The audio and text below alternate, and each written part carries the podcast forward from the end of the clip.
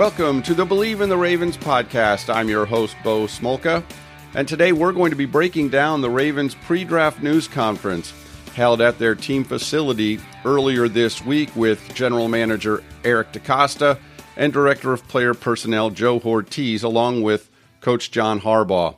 We'll be hearing from DeCosta and Hortiz on some of the things they are looking for in this draft. One caveat here the pre draft news conference informally has long been known as the Liars Luncheon. And it's clear that the Ravens do not exactly broadcast their intentions in the weeks leading up to the draft. DeCosta himself has said he understands why it's called the Liars Luncheon, and the Ravens are notoriously close to the vest with their draft plans. If they mention names of players, there's usually a good chance they are doing so to throw up a smokescreen they were especially secretive about their interest in Lamar Jackson a few years ago. They didn't want anybody knowing that they had interest in Lamar Jackson. They kept their interest very well hidden. And then, of course, they drafted Jackson with the final pick in the first round that year. Having said all that, DeCosta and Joe Hortiz met with the media for about 45 minutes and they talked about this coming draft, strengths of the draft in general, uh, weaknesses of the draft class in general and really what the Ravens are looking for in terms of rebuilding this roster. Remember, this is a team that just finished their season 8 and 9 and ended the year with six straight losses. Of course, there was a rash of injuries along the way, and that was the biggest factor in all of it. But there were also holes in this roster, and they know it, and they know they need to fix them. One thing Eric DeCosta said about this draft was it is a deeper draft overall than last year's group. And DeCosta began his news conference by explaining that they began planning for this draft last year. And here's what DeCosta had to say. This is a draft that we've been thinking about for the last year, basically. Um, you know, at least since last draft. We made some moves last draft to accumulate some additional uh, picks this year. I traded with the Cardinals last year to get us a fourth round pick this year, and then uh, throughout the process uh, in training camp, we made a few additional trades fortify ourselves as well in this draft. Uh, and then with the comp picks that we got last year for losing players, we feel very good about where we're situated right now with nine picks in the first four rounds. Great opportunity for the club. So the Ravens come into this draft with 10 picks as of now, nine of them in the first four rounds. And that is, as DeCosta mentioned, that is partially because of deals they made last year. During the draft, they made a trade. They gave away a fourth round pick to Arizona and a sixth round pick. Arizona got a fourth and a sixth. And in exchange, the Ravens got a fifth rounder last year and a fourth rounder this coming year. So they added a fourth round pick in that trade. During training camp, they traded Shaun Wade to, from, to New England. Uh, he was a cornerback, a fifth round pick last year, who was frankly not going to make the team. He was dealt away and they picked up a seventh round pick for this year and a fifth rounder for 2023. They then moved that seventh round pick and offensive lineman Greg Mancz to the Miami Dolphins for a sixth round pick this year. And they also made a trade late in training camp. Guard Ben Bredeson, who probably was not going to make the team either, he was traded to the New York Giants for a fourth round pick this year. So the Ravens did some wheeling and dealing to try to build up their stockpile of draft picks this coming year. DeCosta last year had already projected that the 2022 draft board was going to be stronger than the 2021 draft board. In addition, the Ravens picked up three compensatory picks for this draft. One of them because assistant coach David Culley was signed away by the Houston Texans. And with the NFL's new minority coaching initiative, that created a compensatory pick for the Ravens. And then they picked up two compensatory picks after losing Matthew Judon and Yannick Ngakoue to free agency.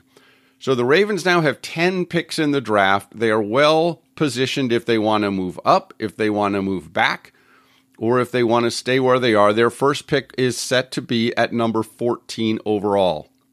Now, among the Ravens' roster needs, tackle still remains a big one. They have signed Morgan Moses as one of their top free agent acquisitions. He will presumably be the starting right tackle, but they still don't know what they've got with Ronnie Stanley. Ronnie Stanley trying to come back from his ankle injury that cost him half of the 2020 season and essentially all of last season.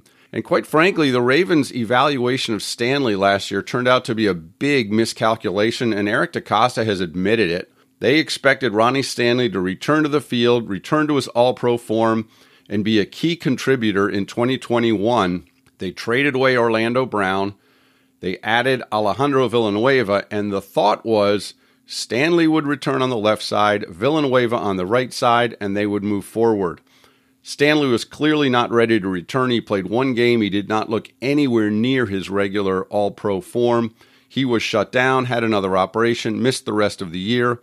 Villanueva scrambled. He moved over to the left side. He struggled, especially against speed rushers. Patrick Mekari, the Ravens' super utility lineman, ended up becoming the starting right tackle and fared pretty well. But this offensive line was not ever really put together the way they wanted last year. And they ended up allowing a franchise record 57 sacks. Now, Eric DeCosta said after the season, revamping and improving this offensive line is a top priority.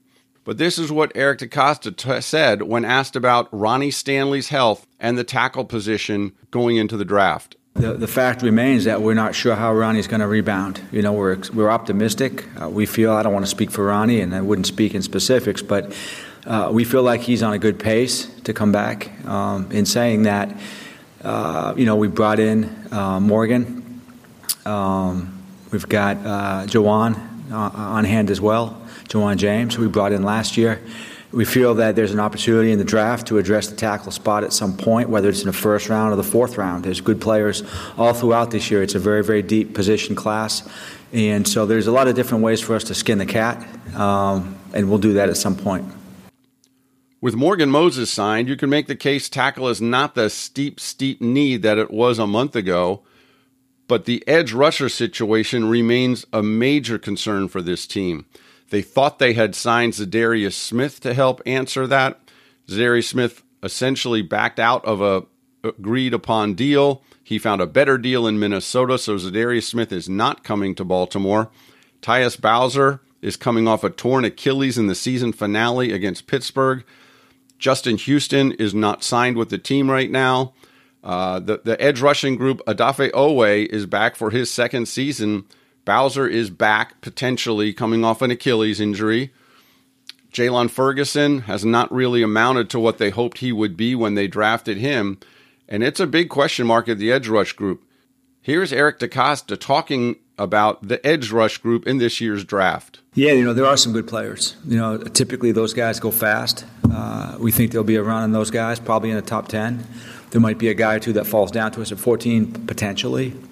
I think that uh, unfortunately, one of the one of the top guys, really an outstanding prospect, Ojabo, uh, suffered an injury, uh, which was uh, unfortunate for us and unfortunate for the league, and, and, certainly most unfortunate for him. With that being said, he suffered an Achilles. He should be back and should be ready to go, and he's a tremendous talent. And uh, you all saw what he did at Michigan this year opposite Hutchinson. So uh, there are guys in the second, third rounds, fourth rounds. we're kind of lucky that we have a chance to look at some different players, meaning potentially some of these undersized 4-3 defensive ends really do fit us as outside linebackers. And our coaches are right now looking at those guys, scouring the country, going to workouts, going to pro days, and uh, we'll have a good, strong board.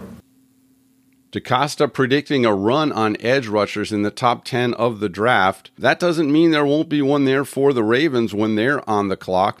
George Karlaftis from Purdue is one that has been linked to the Ravens, as has Jermaine Johnson from Georgia, and then Florida State. Those are two guys who could be first round targets for the Ravens when they are picking at number 14. But edge rush, I would say, at the moment, is probably the Ravens' biggest draft need. And of course, DeCosta mentioned David Ojabo from Michigan, and he was often linked to the Ravens. Ojabo really thrived at Michigan under the Ravens' new defensive coordinator, Mike Macdonald, But then Ojabo suffered an Achilles injury in his pro day at Michigan, so that has really complicated his draft stock. DeCosta called him a tremendous talent, and I am sure he is still on the Ravens' radar in a big way, but whether he could contribute this year or where that changes his slot position for the draft will be interesting to see. But DeCosta predicts a run on edge rushers early in the top 10 And it will be interesting to see if players they still like are on the board at number 14 when the Ravens are scheduled to pick. Could they trade up? Could they trade down? Yeah, they could trade down. They could trade up. The Ravens historically have traded back much more than they've traded up. But here was Eric DeCosta when asked, hey, will the Ravens with 10 draft picks be looking to trade up or trade down in this year's draft? I think we do have a lot of flexibility, which is something that we covet, you know, having the chance to move up and down. Sometimes you get into a situation, and we see it with other teams, where they want to do a trade with us or they want to maneuver, but they don't have the picks to do it. And sometimes you can't find the combinations to do that. So having picks in the first, second, third, and fourth round, and also a sixth round pick, I think gives us the flexibility to do whatever we want to do. Another significant need for the Ravens is at cornerback. And on the one hand, they have Marlon Humphrey and Marcus Peters. So, in theory, they are pretty well positioned there. But Peters is coming off a torn ACL. Marlon Humphrey is coming off a torn pec.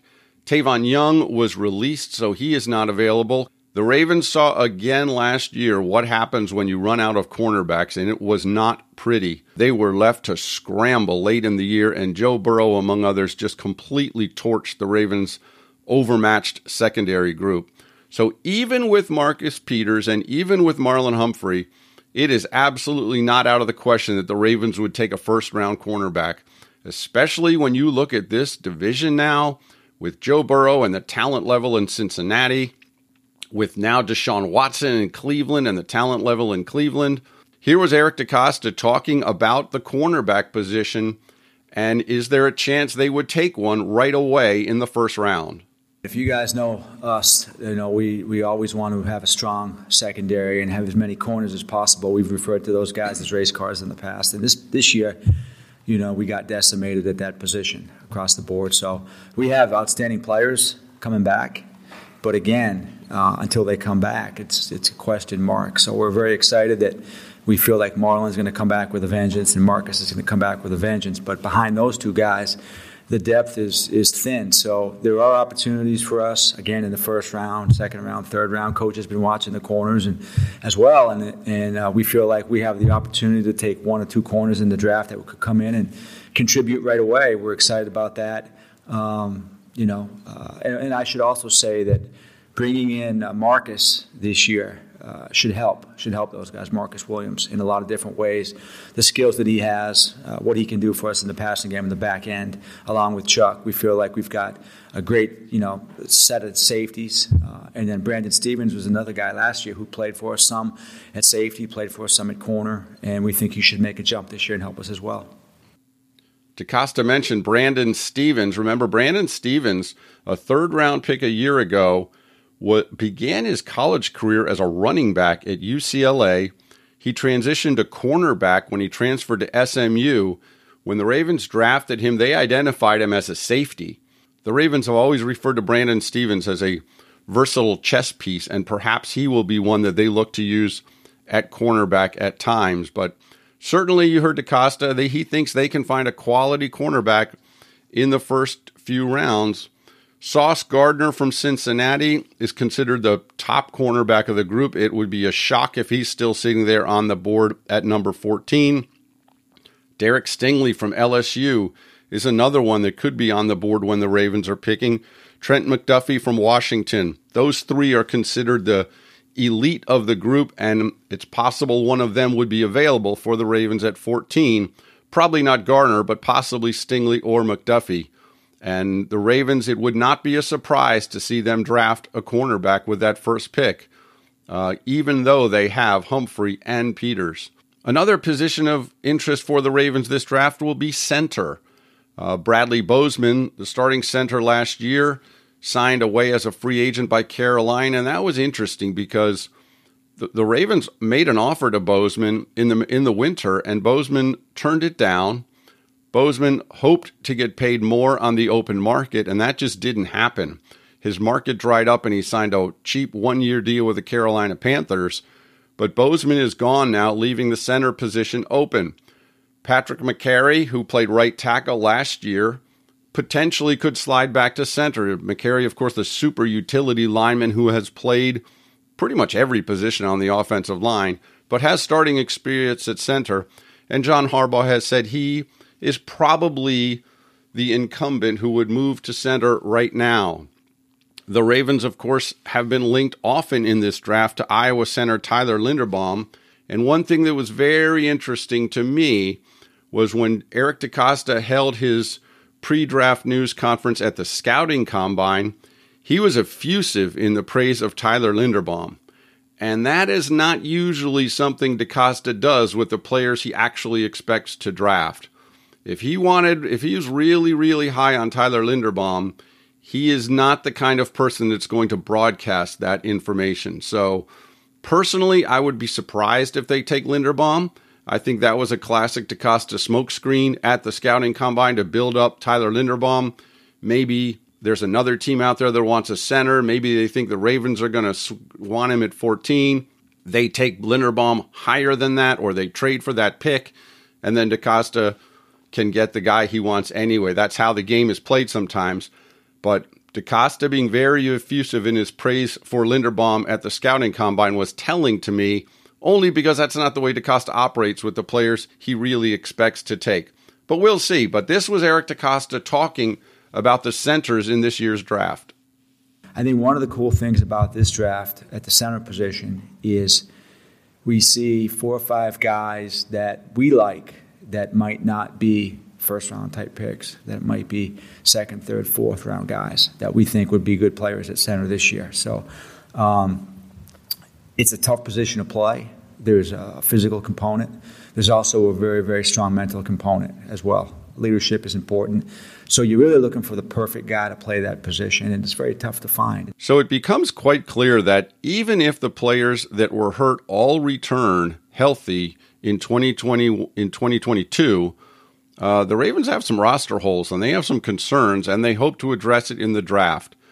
They also are not done on the free agent marketplace. This is the time of year the Ravens have often looked for bargain buys, if you will, in free agency after the initial wave and even the secondary wave of free agency dies down. Sometimes Ravens find value on the open market at this time of year. And we mentioned Calais Campbell is one of the players that's still available. Justin Houston is still available. But this was DeCosta talking about the potential of adding more street free agents as they get into the spring and summer. Well, we're always looking at value. and We're looking at all the players. That that process doesn't end just because the first wave and maybe the second wave of free agency has passed us by. And it doesn't mean that there aren't some good players out there still. And over the years, I can give you a lot of examples of players that we brought in. Uh, one one that comes to mind is a favorite of mine was Daryl Smith, who I think Ozzie signed back in May after the draft. Uh, there will be some Daryl Smiths on this team this year and so uh, we will continue to address that.